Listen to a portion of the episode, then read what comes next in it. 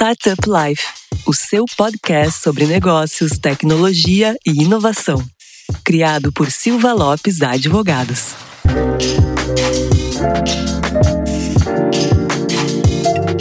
Fala galera, meu nome é Lion Lopes e está começando mais um Startup Life, o seu podcast sobre tecnologia, inovação e o mundo dos negócios.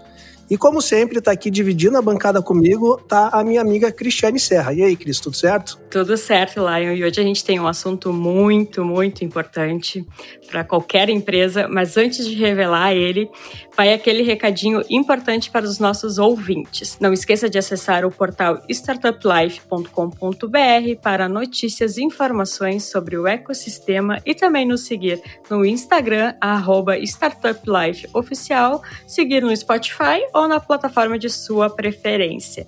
Nesse episódio, nós vamos falar sobre formação de time e cultura. Duas coisas muito importantes que movem a empresa, né, Lion? A gente pode dizer que é isso que move a empresa, as pessoas. Exatamente. E eu sei que tem mais um bom de pesadão aí. É, ah, acho que eu vou trocar meu nome pra Isa e tu troca pra Falcão e a gente fica com um bom de pesadão. É isso aí, uh, Cris. A gente já está com um portfólio aqui de participantes de caster bem, bem renomado aí na, nos nossos episódios. Então, de Magazine Luiza a Nubank, a Banco Inter e Banks, Warren, por aí vai. E a gente trouxe aqui três nomes uh, tão grandes quanto todos esses que já passaram por aqui. E duas pessoas que estão participando aqui uh, são meus amigos de longa data. Fico muito feliz de ter a oportunidade de conversar com eles. E uma das pessoas está revolucionando aí como é a formação de hub de inovação, ecossistema e conexão do mercado de startups com as corporates e grandes companhias. Então, começando aqui, Uh, apresentando primeiramente está o meu, meu velho amigo e grande amigo Juliano Molik da Trider. E aí, Juliano, beleza? Olá, pessoal. Boa tarde, Laio, tudo bem? Prazer estar participando aqui desse podcast, né? Ir para outro lado do balcão, né? Sempre escuto ele como como ouvinte, né? Minha minha novela aqui quase que semanal, sempre ouvindo conteúdos bem interessantes. Obrigado mesmo pelo convite. Espero aí contribuir um pouco com esse conteúdo que é tão rico para nós e para as nossas empresas. Legal, Juliano. Demorou até a tua participação aqui, né? Mas demora, mas veio. Isso aí. Estamos aí para contribuir. E um outro grande amigo meu aqui que está participando, que trabalhamos juntos aí eh, em diversas oportunidades há pelo menos uns 10, 12 anos e fico muito feliz de estar aqui participando também desse episódio. É o meu grande amigo Pedro Flá, da Topworks Brasil. E aí, Pedro, beleza? Como é que tá, pessoal? Tudo bom? Feliz, feliz de ter esse convite aí da gente trocar esse, esse bate-papo aí sobre um assunto que é essencial para nós. Para quem não me conhece, aí eu trabalho na Totorx do Brasil, venho trabalhando em departamento jurídico aí há no mínimo uns 10 anos. Já trabalhei em escritório de advocacia, já trabalhei em empresa de. Já trabalhei em indústria, trabalhei em banco, empresa de tecnologia e agora estou com esse desafio aí no jurídico da Totorx no Brasil. Legal. E por último, mas não menos importante, está a Lilian, que é da Distrito. Tudo bom, Lilian? Tudo ótimo, é um prazer estar aqui com vocês, falando sobre esse assunto aí tão importante. Por sinal, uh, eu tenho falado muito disso, né, com as startups lá do Distrito, o Distrito que é uma plataforma de inovação aí para grandes empresas. Nós também ajudamos as startups a crescerem e ajudamos os investidores a fa fazerem uh, melhor, os melhores investimentos aí por meio de uma plataforma de dados e também os nossos hubs físicos de inovação e todo o nosso programa digital. Então tem sido super legal. Eu estou aí há quatro anos já trabalhando com startups, já fundei duas startups também. Então tem sido tem sido super bacana essa jornada aí. Legal, Lilian. E deixar aqui o meu parabéns expresso aí para o trabalho da Distrito, uh, que é bem admirável aí também. E eu sou consumidor uh, dos reportes que a Distrito faz, é um trabalho de, de uma qualidade ímpar aí no mercado e necessária para a maturidade do ecossistema de startups. Parabéns mesmo, Lili. Ah, muito obrigada, tem sido super legal. Legal. Então vamos começar o assunto de hoje falando sobre formação de time e cultura.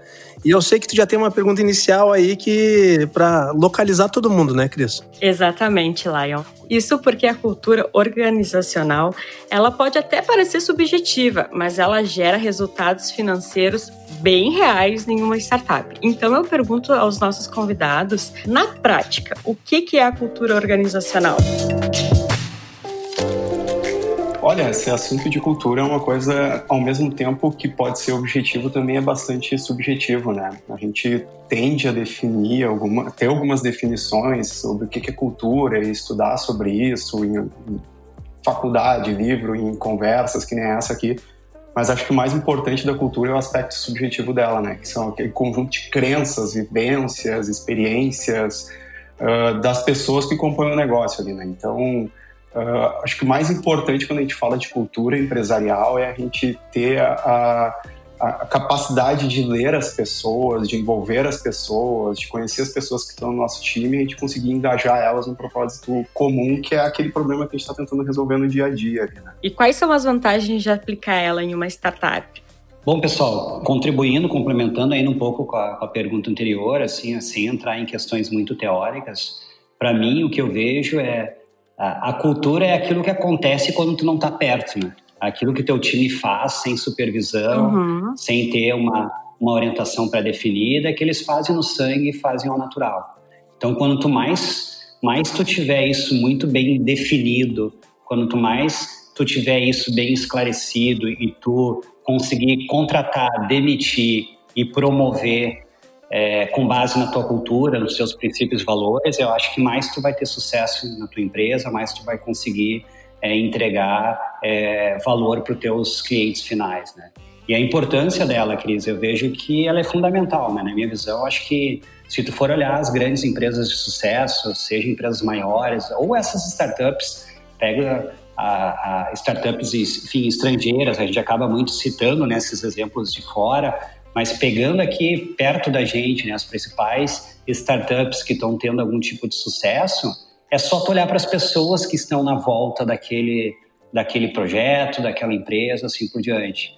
Então eu vejo que tu, tu ter isso muito bem definido e tu conseguir fazer com que a tua empresa é, gire e, e, e, é, e consiga é, evoluir com base nas pessoas que tu tenha no time, eu acho que ela é fundamental. Isso não serve só para grande empresa, na verdade, ela serve muito né, para essas startups em fase inicial. Isso começa no time de fundadores. Se tu conseguir ter um time de fundadores aí com, com um time multidisciplinar, com uma série da parte de soft skills, né, que são aquelas habilidades não técnicas dentro é, do time, conseguir ter isso de maneira diversificada e conseguir tu estabelecer quais são essas soft skills, quais são essas habilidades que tu quer trazer para o restante do time, tu conseguir fazer com que montar um time com base nisso, na minha visão, é o segredo do teu sucesso ou do teu fracasso. Perfeito. E tem um ponto aí, né, Juliana, que tu falou sobre os fundadores, né? Existe aí uma, não, não, não sou eu, mas tem um,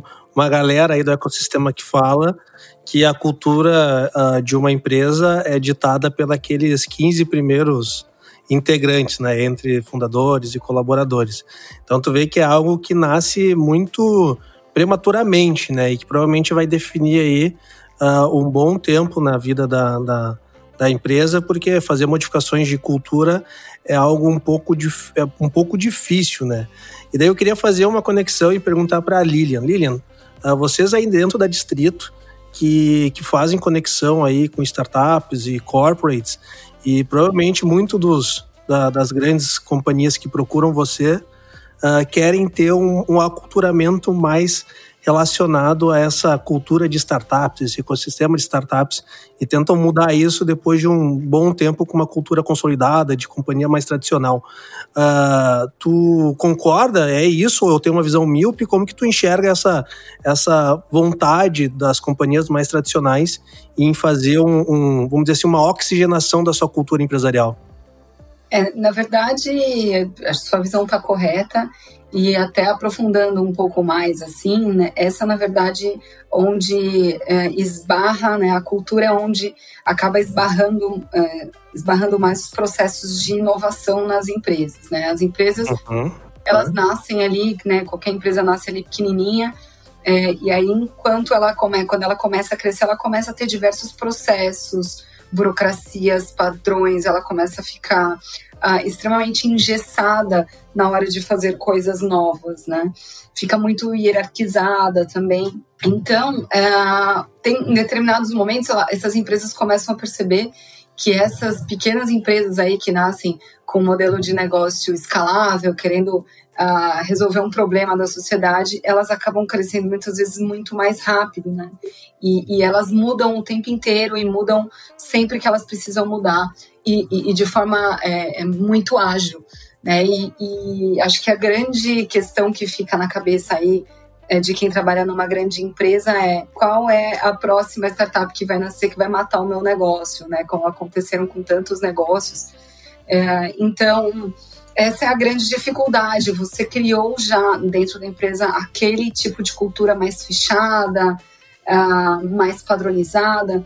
E aí uh, a gente percebe que quando entra muitas vezes com o processo de inovação uh, dentro dessas grandes corporações, as pessoas elas não estão tão abertas para o novo, né? Não estão tão dispostas assim a mudar. Existe uma resistência muito grande e muitos processos de inovação falham por isso.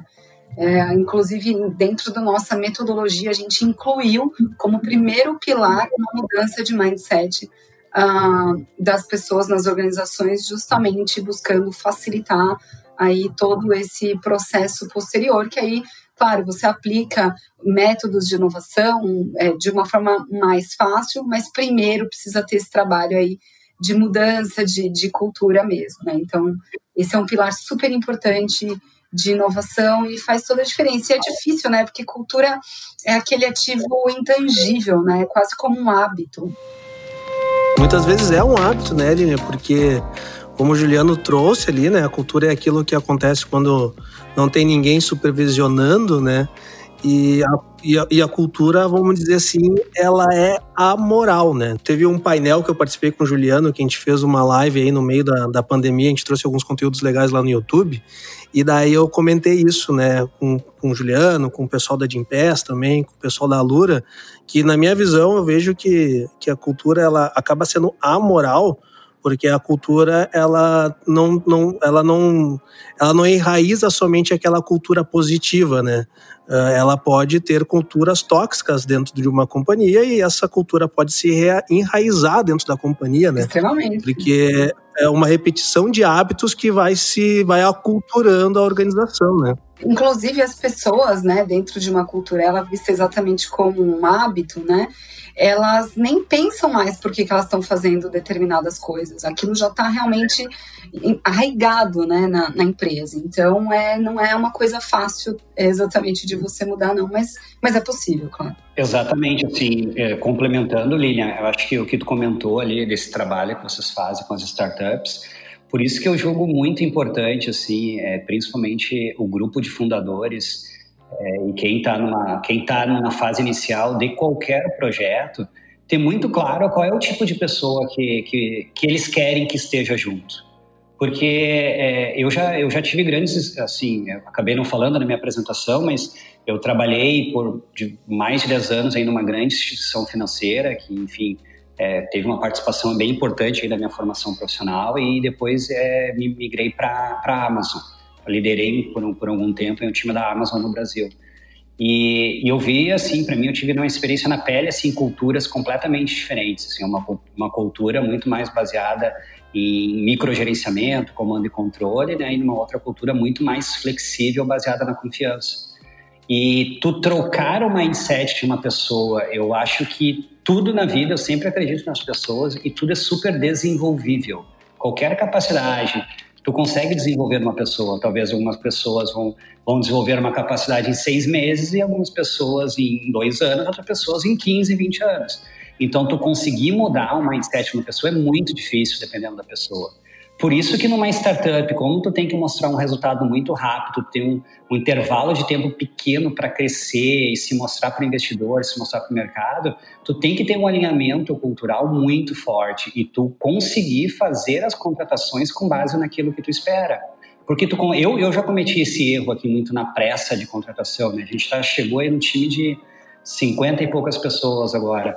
Eu já tentei, assim, eu, eu tenho uma certa experiência de gestão, enfim, aproximadamente aí quase uns, uns 18 anos de gestão, e eu, assim, não, eu sou gestor bom pra caramba. Vou vir aqui, vou contratar essa pessoa, ela tem essa situação, mas eu vou conseguir mudar. E não consegue mudar num tempo adequado.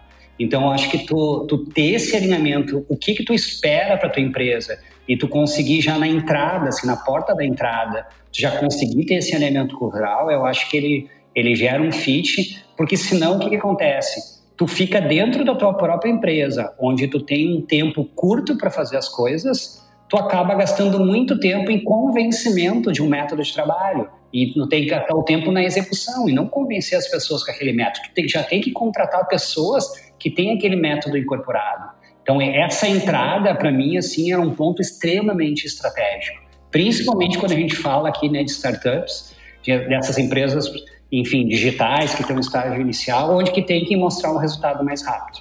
Ah, Juliana, tu, tu fala uma coisa que eu acho que é super importante, porque acho que conecta com o que eu falei no início sobre cultura, né? É, essa parte de cultura é aquilo que as pessoas fazem quando ninguém tá vendo, cultura é o, é o core ali que movimenta as pessoas no dia a dia acho que é muito importante, importante tu saber o que que tu tem em termos de cultura na tua empresa, o que que tu almeja em termos de cultura, e tu tem um processo seletivo extremamente focado nisso, extremamente eh, importante para fazer um, uma triagem de quem está alinhado com o que tu espera, de quem tem aquilo que, que tu valoriza para te botar para dentro de casa aquelas pessoas que realmente vão te ajudar, aquelas pessoas que realmente vão uh, vestir aquela camisa, por mais clichê que essa frase seja, mas aquelas pessoas que vão estar junto contigo ali no dia a dia, no problema, uh, te ajudando a resolver aquele desafio ali, né? Uh, e aí eu acho que tem uma, uma provocação, assim, acho que a gente falou aqui em alguns momentos em mudar o mindset da pessoa, mudar a cultura da empresa tem uma das coisas que eu fico pensando é, de tempos em tempos o, o quanto é, é, é, correto a gente falar que vai mudar a cultura da empresa ou mudar a cultura das pessoas se a gente não deveria falar que a gente tem que identificar qual é a cultura, qual é o driver daquela pessoa uh, e ver o quanto a gente pode ajudar essa pessoa a evoluir até em alguns aspectos, assim. Não sei se faz sentido isso para vocês. Sim, faz total sentido. Acho que esse, esse fit cultural que tu tem que identificar no momento de, de contratação e tudo mais, é um grande desafio que a gente tem. Então, Pedro, uh, nós sabemos aí que na, na, na a diversidade ela é bem latente, assim, é bem uma política famosa da TW aí, e que o mercado inteiro conhece, que a TW levanta essa, essa bandeira. E daí eu queria entender do teu lado, Pedro, uh, tu compartilhando um pouco da experiência de como é trabalhar numa empresa diversa, assim, como que é dentro mesmo né, da, da operação da TW a aplicação dessa diversidade. Olá, Leon, essa pergunta é muito boa, assim, porque diversidade a gente fala que é o nosso core. Né? A gente é uma empresa global de consultoria, né? É desenvolvimento de software e a gente tem um negócio que é a transformação digital das nossas clientes. Né? Quando a gente fala em tecnologia, inovação, agilidade, que é tudo que a gente vende, que é o nosso produto, a gente também fala que a gente precisa de pessoas e a gente entrega isso através das pessoas. E quando a gente fala em pessoas, também a gente está falando que diversidade uh, é o que a gente defende, a gente entende que é o certo, diversidade e colaboração é, é chave para a gente fazer isso acontecer. Uh, quando a gente fala dessa diversidade, do ambiente diverso, a gente está falando de diferentes pessoas, percepções diversas, diferentes pontos de vista, e a gente entende que isso se resulta em solução com maior qualidade, mais completa para as nossas clientes, né? Uh, a gente sabe da importância disso e a gente defende isso com nossas políticas, as nossas práticas, tudo para valorizar esse ambiente seguro para esses times diversos. E a gente entende que isso é o certo a fazer, né, no final do dia. Uh, quando a gente fala em, em é, pessoas, times diversos, a gente também fala bastante, tem uma reflexão que é um papel da empresa e principalmente pessoas em função de liderança, assim, que trabalhar para defender esse ambiente diverso uh, é seu papel, talvez a sua tarefa essencial, assim, a sua, a sua prioridade no dia a dia ali. Entender essas diferentes pessoas, os diferentes históricos, as expectativas, ter abertura para ouvir, uh, é essencial a gente ter isso no nosso ambiente, no dia a dia, ter humildade para entender que cada pessoa tem uma jornada diferente, uma jornada de aprendizado, a gente conseguir conectar com essas realidades distintas, ter empatia com os anseios das pessoas, as necessidades individuais e coletivas, e a, a liderança tem uma postura intencional de construir esses relacionamentos, essas estruturas, para criar esse espaço seguro para as pessoas ser quem elas são. Perfeito, Pedro. Uh, acho que a TW aí tem esse reconhecimento forte. É muito bacana ter uma empresa que levanta levanta essa bandeira da diversidade tão forte como a TW. É, isso a gente faz desde o nosso início, né? A nossa criação, quando o negócio começou há 25 anos atrás, lá nos Estados Unidos, o, o fundador já tinha isso, já acreditava nisso. Então a gente entende que esse é o nosso valor mais importante, assim. Uh, diversidade acima de tudo, porque é a coisa certa que a gente tem para fazer. Lilian, eu acho que essa minha pergunta, com certeza ela passa na cabeça de muitos empreendedores, que é se existe um momento ideal para começar a, pensar na cultura, com playbooks, com onboardings, entre outras ferramentas utilizadas e mecanismos. Esse momento ele existe? E quando que ele é? É logo no começo ou depois de um tempo da, da startup no mercado? É, assim, existe é, o ideal e existe o que acontece, né? São distintos, já deu para perceber. Obviamente, o ideal seria você construir uma cultura desde o primeiro funcionário, né? A partir do momento que você tem ali, você tem os founders, por exemplo, ali da startup, né? Dois, três founders. A partir do momento que você já precisa contratar a primeira pessoa, o ideal é que você já comece a construir com mais carinho essa cultura. Mas nem sempre isso acontece. Aliás, normalmente não acontece, né? Óbvio, no começo da startup, é, a maior luta dela é para ela sobreviver, né? Muito focada ali no produto, muito focada em atender os clientes, em melhorar a solução, ah, em conseguir atingir o tão sonhado product market fit, enfim. É, e aí você, em geral, as startups elas começam a prestar mais atenção nisso quando elas ali aumentam para 20 funcionários, 25 funcionários, é quando elas começam a sentir mais as dores de não estar tá com uma cultura tão bem estabelecida. É, eu até vi um, um founder uma vez é, falando para mim, ele, enfim, é um founder empreendedor em série, e ele falou para mim assim: Olha, eu percebo que o momento ideal de você é, se preocupar de verdade com a cultura é quando você começa a não lembrar do nome de todos os seus funcionários. Ah, uma dica. eu entendo o que ele diz, mas na verdade eu acho que até antes disso, né? Eu acho que. Mas, mas o que ele quer dizer com isso é você no comecinho você tá muito os founders estão muito próximos dos primeiros funcionários né? Tá ele fala ali todos os dias né? Tá, tá, realmente muito próximo. Os funcionários podem falar com eles a toda hora. A partir do momento que a empresa começa a crescer e você começa a escalonar e também eventualmente ter níveis hierárquicos ou trabalhar por squad, seja o que for, uh, você passa a não falar mais com todo mundo pela força justamente do dia a dia, né? E da, das coisas que você precisa fazer. Cada vez mais os founders vão saindo do operacional para ficar mais no estratégico. E um pouco dessa cultura começa a se diluir, né? Se ela não está bem estabelecida, bem enraizada. Então, óbvio, é claro que é super importante a gente começar a tomar conta disso desde cedo, mas mas a verdade é que né, o dia a dia, a realidade é super outra quando a empresa está nascendo. Então, eu creio que nesse nível aí de 20 a 25 funcionários, seja um momento para parar e falar: opa, é, a gente precisa tomar conta antes que saia é, do, dos trilhos isso aqui, né? Então, normalmente é, é, mais ou menos nesse, nesse patamar aí. E quando começa a sentir as dores, né? Começa a sentir que você não tem um processo de onboarding, de repente tem um monte de gente que você contratou que não sabe o que fazer nos primeiros dias e você tem que dar atenção para todo mundo, só que você tem um monte de coisa para fazer, né? E agora, como é que você vai escalar, né, esse essa entrada na empresa, falar um pouco de como que é a cultura, aí você passa a função para outra pessoa que também não está preparada. Então, aí começam a nascer os problemas realmente, né? Mas é, é muitas vezes as coisas, você vai começar a sentir muito mais os desafios quando eles já estão acontecendo. E, e, acaba que o empreendedor é, faz muitas coisas pela dor também, né? Então, um pouco disso. Lilia, eu sou, eu sou um exemplo do que tu acabou de falar, tá? porque eu, eu, eu não, nunca tive time de, de gestão de pessoas aqui, enfim, cultura. Eu cuidei desse assunto pessoalmente, desde o primeiro funcionário aqui é, da Trader. E, e, e, sempre achei e consegui, acho que a gente manter uma cultura bem forte, a gente manter. A gente já tem um processo, como eu falei, de contratação baseado em soft skills, a gente tem é, demissões, promoções e até um onboarding.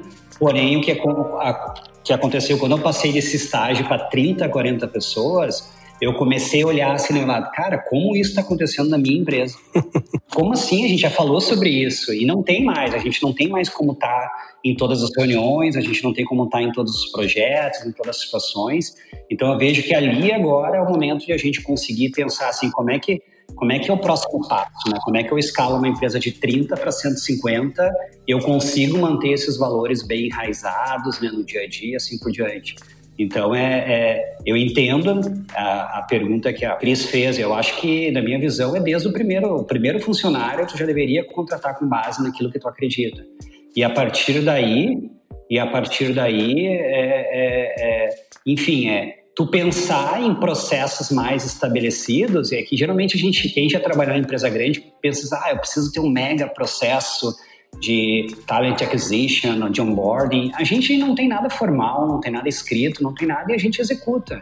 Então agora chegou o momento de a gente começar a organizar isso mais. Eu acho que é, no primeiro momento, nos primeiros, não adianta eu ter lá em 2018 ou até 2019, eu ter o melhor, é, a melhor área, melhor processo de contratação e o meu negócio não ter um market fit. Então a gente se preocupou primeiro em, em entregar essas coisas, assim, o, o, próprio assunto diversidade que a gente estava falando antes aqui, também é um, é um ponto bem importante, assim, eu acho que diversidade é super bacana, a nossa convicção de diversidade é que é, a gente constrói um produto para um Brasil diverso, um Brasil com diversas pessoas, que uma que uma diferente, diversos aí de, é, é, diversidade racial, diversidade de gênero, diversidade enfim, de idades, que é uma coisa que pouca gente fala também.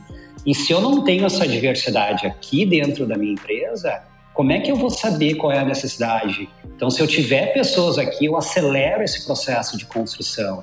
Porém, assim, uma coisa é tu ter a diversidade, tu acreditar nela, outra coisa é tu advogar por ela, como várias empresas fazem, vou dar os exemplos maiores no Bank, enfim, outras que tem por aí, a própria TW, assim.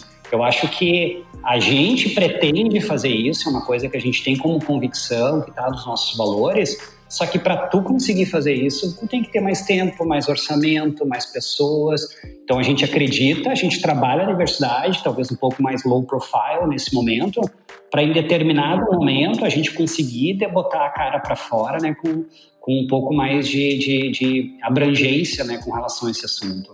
A nossa missão, assim, com uma startup que está saindo de uma fase inicial para scale up, é que a gente procurou montar um time diverso desde o dia 1. Um desde, desde as primeiras contratações. Mas é, para trazer, assim, obviamente, por todas as questões sociais, que a gente não vai, não vai entrar no, no detalhe agora, mas também porque a gente entende que isso é melhor para nós. A gente entende que isso, de alguma forma, vai trazer resultado lá no negócio, ali na frente.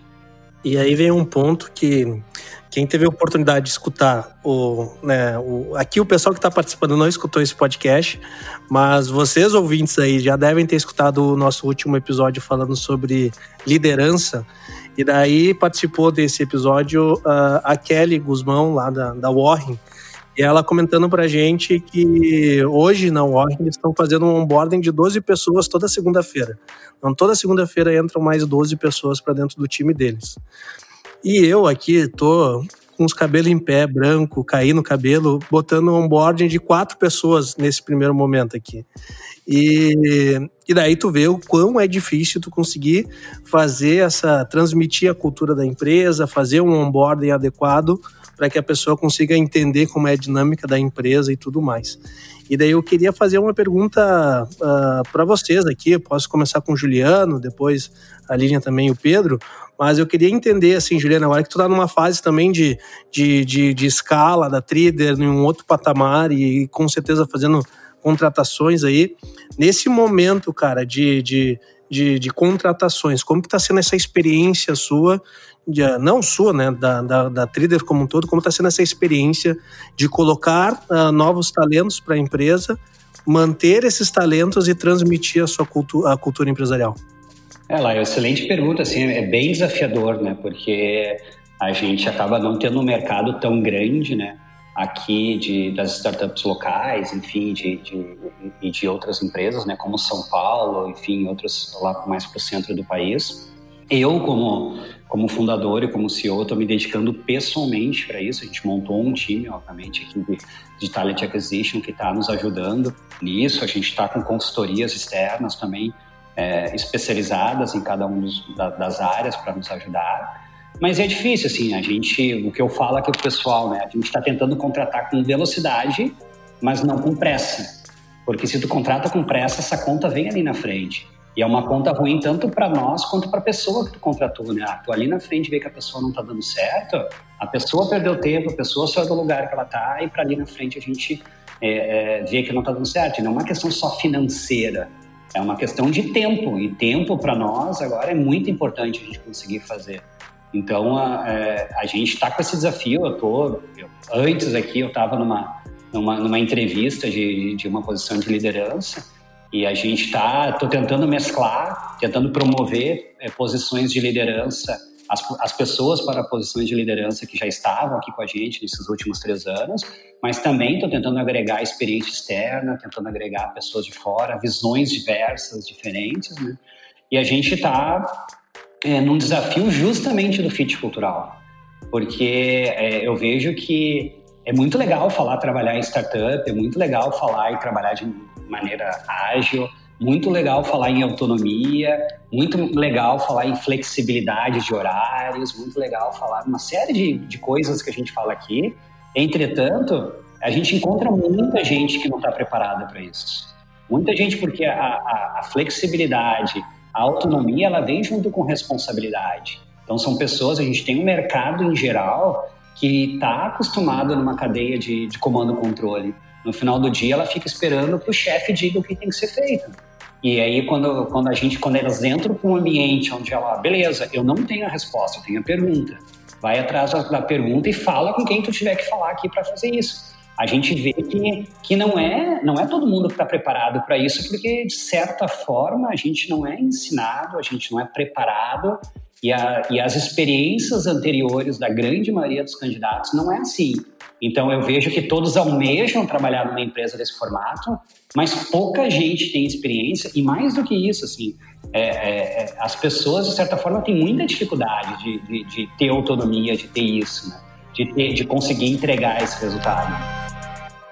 Isso, isso é bem, é bem, vamos dizer assim, primitivo, né, Juliano? Porque uh, eu acho que a, a, formação, né, dos a formação dos novos profissionais, elas não, não, aconteceu agora, já aconteceu há 10 anos atrás, quando o cara foi educado dentro do colégio, passou por uma formatação de educação, passou por uma formatação de educação dentro da, da faculdade também, teve as suas primeiras experiências dentro de estágio, e esse cara foi moldado para ser um profissional. Então, hoje tem muito esse, esse, esse, essa vontade do, dessa geração Z, né? E daí, cara, vou até querer fazer essa pergunta daí uh, e conectar isso. Essa geração Z, ela tem tanto essa busca por liberdade, um ambiente onde ela tem a voz mas muitas vezes ela não consegue lidar e nem tem maturidade para um ambiente aberto como esse, né?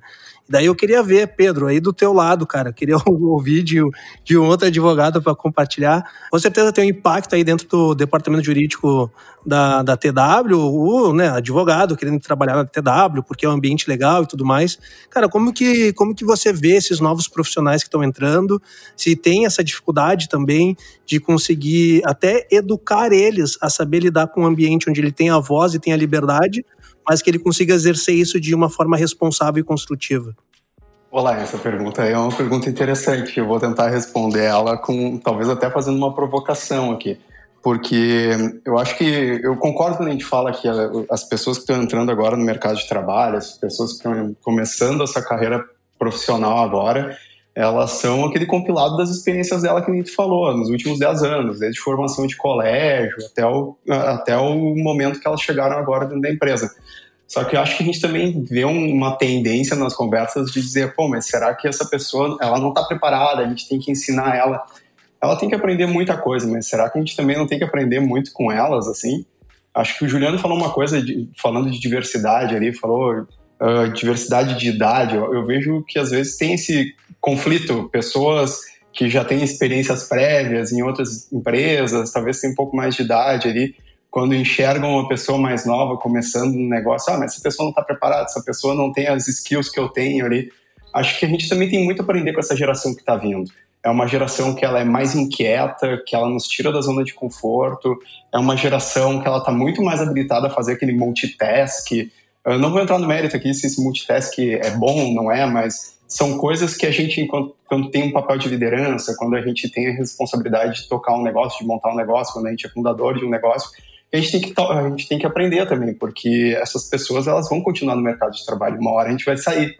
Então, muito provavelmente, elas têm uma jornada de desenvolvimento que a gente tem que apoiar no desenvolvimento técnico, no desenvolvimento das soft skills ali, mas elas também trazem uma energia, trazem um gás, nos tiram da zona de conforto dentro do negócio e a gente tem que aprender a como trabalhar junto, a como a gente se conectar com essas pessoas, o que, que a gente pode uh, ter de aprendizado no dia a dia com elas, de velocidade, de inquietude, de questionamento e trazer isso para a nossa prática, sabe?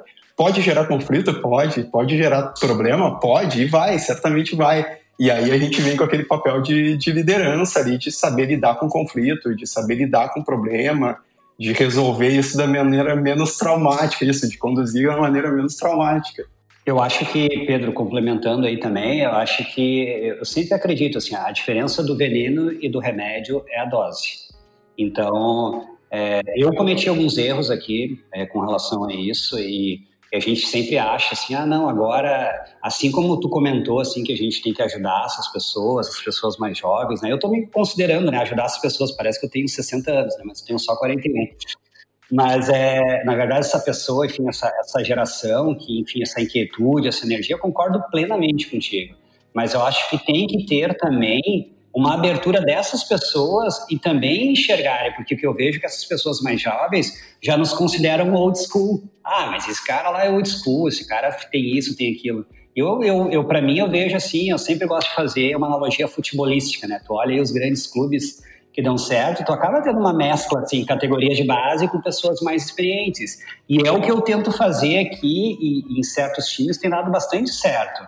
Eu tento mesclar pessoas mais experientes com pessoas mais jovens. E esse conflito, se ele é tratado de maneira saudável, ele só faz todo mundo crescer. Porque todo mundo tem que aprender. Todo mundo tem a aprender, todo mundo tem a ensinar em ambos os lados. Mas eu te falando o erro que eu cometi lá no início eu pensei assim, nossa, agora só vou contratar gente jovem. Tanto que as primeiras pessoas aqui era todo mundo entre 20 e 25. Então foi muito importante, até porque, enfim, eu tinha uma certa limitação orçamentária, acabava é, é, é, pegando pessoas numa fase inicial mais de carreira, enfim, pessoas que se desenvolveram, assim, as joias raríssimas que a gente conseguiu lapidar e hoje estão fazendo um excelente papel. Mas eu vejo que em determinado momento a, a, a senioridade ela faz falta. Porque é aquela coisa assim, tu não é, tu não é, não é nove mães em um mês que tu vai ter um filho. Tu precisa ter os nove meses, tu precisa passar isso. Tu precisa passar. E a pessoa, como é que ela adquire senioridade? Passando por experiências, passando por projetos que deu certo, que deu errado, passando por situações de conflito, sabendo resolver, conflitos de relacionamento, conflitos de projeto, entregas frustradas. Então eu vejo que isso é super importante eu vejo, e o erro que eu cometi aqui foi achar que só com pessoas jovens, milênios, só com isso eu ia conseguir entregar. E eu vejo que não. Eu vejo que essa mescla, esse balanço, e por isso que eu, citei, é, frisei bastante lá no início da diversidade de idade, eu vejo que ela é fundamental. Ela é fundamental. Eu tô, quando eu estou aqui montando um time, aqui na, a gente está fazendo um trabalho agora de reorganização, eu olho isso. O que, que a gente está analisando agora? Diversidade de gênero, diversidade racial, diversidade de idades. E até agora a gente está olhando, mesclando pessoas. A gente escolheu agora contratar pessoas totalmente em home office em outros estados. Então eu estou olhando para o time, ah, nesse time aqui vai ter seis pessoas, dois home office e quatro que podem vir para o escritório. Então a gente está fazendo essa mescla. Eu acho que essa mescla ela, ela é fundamental para que a gente de fato consiga ter essas coisas. É, tem uma coisa que você comentou aí, só que eu queria complementar. É, você falou um pouco dessa, dessa mescla, eu concordo totalmente. Eu acho que quanto mais diverso o ambiente, melhor. Uh, eu sinto que, que é necessário sim. Eu acho que hoje a geração aí mais presente no mercado de trabalho é a Y, né, dos milênios aí, a galera que hoje tem até 39, 40 anos, começa ali nos 20 e poucos anos. Uh, e essa já é uma geração, assim, uh, que veio muito diferente, né? Uma geração que já praticamente nasceu com a internet e isso mudou tudo, né?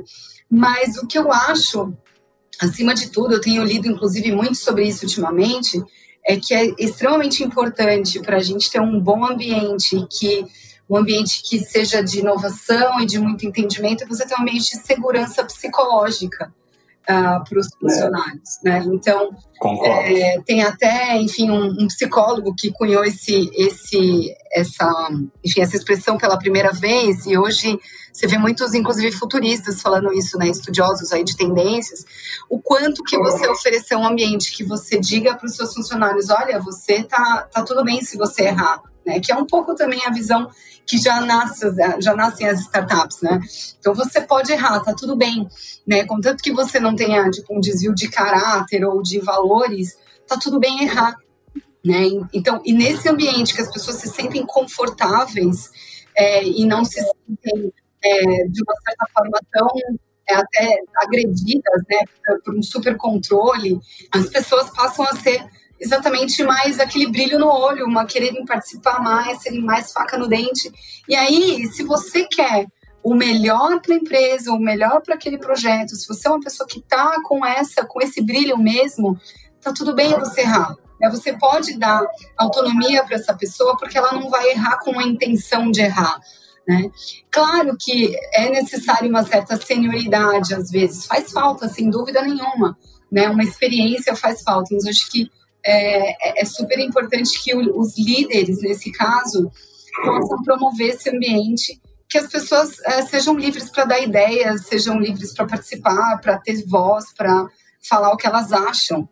Porque senão, de fato, a inovação não acontece, né? Senão, de fato, as pessoas não estão sendo sinceras. Né?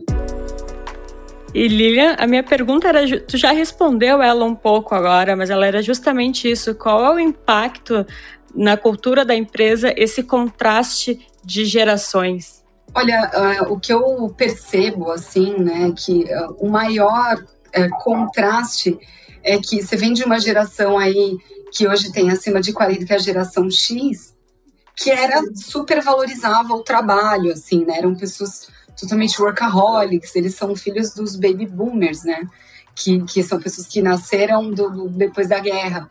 Né? Então eles são, eles super valorizavam o trabalho, eles faziam carreiras, né? Então você era muito focado numa carreira só, era aquela carreira é, é, quase no modelo industrial, né? Que você começa, você precisa começar como estagiário e terminar como CEO no ambiente ideal aí, né? E hoje é, o que você percebe é que as pessoas elas não são mais tão lineares.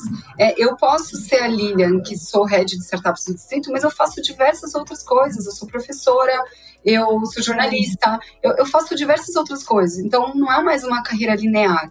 E tá tudo bem, né? E, e, e também o que eu percebo nessa nova geração é uma tentativa de equilíbrio maior entre trabalho e vida pessoal, lazer, etc., coisas é, ligadas também a, a, a segurar o estresse. E isso é um grande aprendizado para a geração X. Eu, eu bem no meio, tá? Eu tenho 38 anos, eu tô bem da Y aí.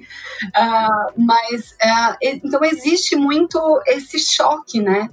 E essa nova geração Y, ela também vem com um olhar muito de, puxa, tem tanta gente na minha idade que já é super rico, que já é super sucesso, tanta gente que fundou uma startup na garagem. Então eles vêm com essa ansiedade e eles acabam se frustrando muito também, né? É, isso e querer ter voz. Né? Então, um dos erros que eu cometi, por exemplo, quando eu entrei é, no distrito, eu, vim, eu vinha de, de, duas startups, então uma velocidade muito grande, querendo fazer tudo muito rápido. Ah, e aí eu, puxa, ali eu tinha um time grande e comecei a fazer todos os planejamentos e tudo mais. E aí eu reparei que eles não queriam isso, eles queriam participar. Eles queriam participar desde o dia zero do, do planejamento. Eles queriam entender estratégia, eles estar por dentro, porque eles merecem ter voz. E vale esse voto de confiança para eles, sabe? Eu acho que você compartilhar e ser aberto é um ambiente muito melhor, porque querendo ou não, eu tenho um olhar, eu tenho uma vivência, mas as outras pessoas têm outros olhares. Então você consegue construir coisas muito mais ricas. Eu só ia fazer um comentário disso que a Lilian está trazendo. É essencial a gente criar esse ambiente de inclusão, de pertencimento das pessoas, de segurança para que as pessoas sejam autênticas, sejam quem elas são, tragam suas experiências e a partir delas a gente construa junto. Isso é. Acho que isso é, talvez seja a responsabilidade principal das lideranças do negócio, assim, esse olhar intencional para isso.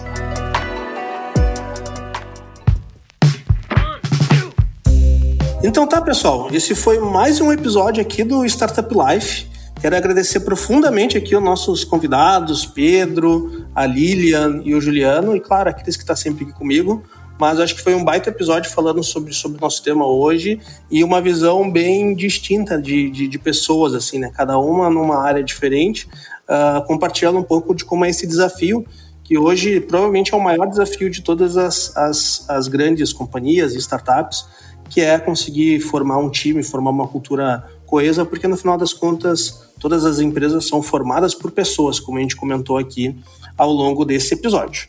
E daí eu queria começar uh, pedindo aqui para dar as palavrinhas finais e se despedir uh, a Lilian. Lilian, muito obrigado pela, pela, pela participação. E se o pessoal quiser saber um pouco mais do trabalho que vocês têm desenvolvendo, né, quiser uh, conhecer um pouco mais da Lilian também profissionalmente, uh, fica à vontade aí de compartilhar as mídias e tudo mais. Foi um prazer estar aqui com vocês. Acho que foi um bate-papo muito rico. De fato, esse é um assunto uh, super importante para as startups aí que uh, acaba impactando muito uh, em toda em todo o desenvolvimento da própria startup, né? Que são enfim, os, os primeiros colaboradores ali. É, quem quiser saber mais sobre o programa de desenvolvimento de startups do Distrito, é só acessar distritoforstartups.com.br. Também podem se conectar comigo ali pelo LinkedIn, é só colocar Lilian Natal ali. Eu estou à disposição, se quiser bater um papo também sobre como colocar a sua startup para frente, eu estou à disposição de todos. Eu queria deixar um abraço aqui para todos vocês aqui que participaram desse papo com a gente hoje. Muito obrigado, Liliane. Mais uma vez, parabéns aí pelo trabalho que vocês uh, fazem no distrito, porque eu sou um consumidor dos suportes de vocês e um admirador do trabalho de vocês. Parabéns. Obrigada. E, bom, uh, Juliano, queria também que tu deixasse tua palavrinha final aí. Eu sei que tu está começando a interagir cada vez mais no LinkedIn também com alguns textos. E para quem quiser conhecer um pouco mais da trilha também, como que faz para ter acesso, Juliano? Bom, Laio, obrigado mais uma vez aí pelo, pelo convite. Falar sobre pessoas é algo que eu gosto bastante também. Eu acredito fortemente que a gente ganha ou perde o jogo com base nas pessoas que estão à nossa volta e como a gente consegue desenvolver as pessoas que estão é, no nosso time. É, se alguém quiser acompanhar um pouco mais, eu estou realmente iniciando, escrevendo algumas coisas do que eu penso, principalmente relacionado a pessoas também ali no meu LinkedIn, é barra Juliana Murlik, fica à vontade de é, se conectar comigo. E quem quiser também acompanhar um pouco dos bastidores aqui do Trader, como a gente trata as pessoas, como a gente é, faz o desenvolvimento, fica à vontade de seguir a gente no Instagram e também na nossa página no LinkedIn, que a gente conta bastante aqui dos nossos bastidores. Um abraço e parabéns aí o pessoal da Silva Lopes Advogados pelo trabalho que vem fazendo nesse, nesses conteúdos aí riquíssimos. Aí Lion, Cris também e todo o pessoal do escritório. Um abração. Perfeito, Diado. Muito obrigado aí pelo participar. Agradeço o reconhecimento. Fico muito feliz de ver o crescimento da Trider aí que a gente acompanhou desde desde cedinho aí, né? Nasceu aqui, o CNPJ nasceu no escritório, né, Juliano? Exatamente. E, e, é, e é muito bacana ver o desenvolvimento e crescimento de vocês. Parabéns aí, espero que a gente tenha outras oportunidades de, de gravarmos outros podcasts ainda. Fica, à vontade. É só convidar que estarei aí. Perfeito. E por fim, queria agradecer aqui meu grande amigo Pedro, que nos conhecemos aí há muito tempo mesmo. E o Pedro, a gente, como a gente comentou no podcast, comecei a trabalhar, eu fui aqui uma revelação, né? Eu cheguei a ser estagiário do Pedro no início da carreira e hoje estamos aqui trabalhando junto, lado a lado, cada um uh, na, com seu time e é uma felicidade aí retornar o contato com o amigo também e gravar esse podcast. Muito obrigado, Pedro.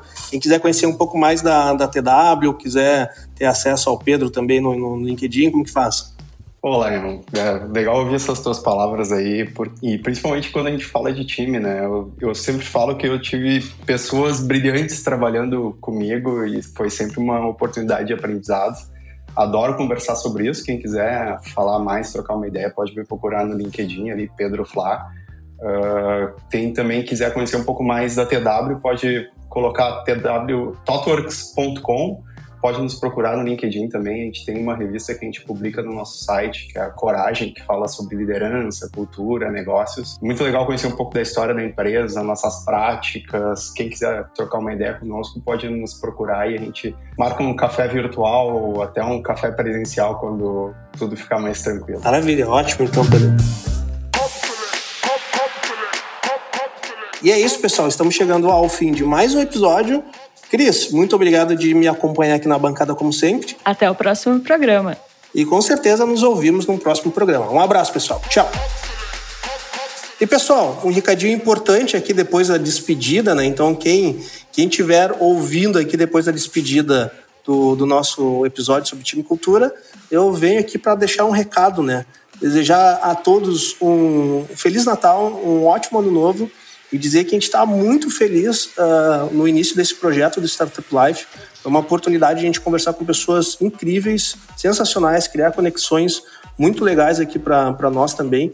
E espero que vocês também tenham aprendido e agregado conhecimento com nossos convidados ao longo desses nossos. Quantos episódios, Cris? 16, 17? 17 já. Exatamente, ao longo de 17 episódios, pessoal. Passou muito rápido e para nós aqui é uma realização ter feito tanto episódio e ter colocado a rodar o Startup Life, né? Tirado o papel e colocar a rodar. Então, quero deixar um agradecimento aqui a todos os ouvintes e né, espero que a gente consiga uh, nos ouvir a partir de 2021 de novo, porque a gente vai fazer um pequeno recesso, né, Cris? Quando que a gente vai voltar a gravar, Cris? Exatamente, lá. A gente vai dar uma, fazer uma pequena pausa e nós voltamos no dia 15 de janeiro de 2021 e que, que as coisas já estejam mais calmas, né, Lion? Para todo mundo. e fica o desejo, então, de um bom final de ano para todo mundo, que aproveitem com cuidado, se uh, cuidando de, de você mesmo e do próximo, e que 2021 seja um excelente ano para todos. E agradecer a, a, você também, Lion, que trouxe esse desafio de fazer o podcast. E, e você já sabe, né, que eu sou uma apaixonada por, por voz, por rádio, então fazer um, uma espécie de rádio na internet por streaming é realmente uma satisfação muito grande. E aprendi muito nesses nesse início de podcast e que venha muito mais e muito mais conversas boas por aí. Com certeza, Cris, vamos ter ótimas oportunidades de bater papo aí com grandes empreendedores e pessoas e no final, né, na verdade, são grandes empreendedores, mas no final são pessoas uh, gigantes também, que a gente teve a oportunidade de conversar aqui com uma cabeça super aberta e diferenciada. Então a gente não trabalha em temporadas aqui no Startup Life, como outros podcasts que tem, mas a gente vai tirar uma pequena, um pequeno recessinho aí. Então volta a ter episódios no dia 15 de janeiro, esse é o nosso último episódio do ano, e a partir de 15 de janeiro a gente já vai ter episódio normalmente, semanalmente, todas as sextas-feiras, para vocês ouvirem. E ó, já tem coisa boa aí pela frente. Então, pessoal, obrigado uh, por nos acompanhar durante esse, esse ano todo. E um Feliz Natal e um próspero ano novo para todos os nossos ouvintes. E até a próxima. Cris, até mais, Cris. Até mais. Até 2021. Até 2021, pessoal. Tchau, tchau.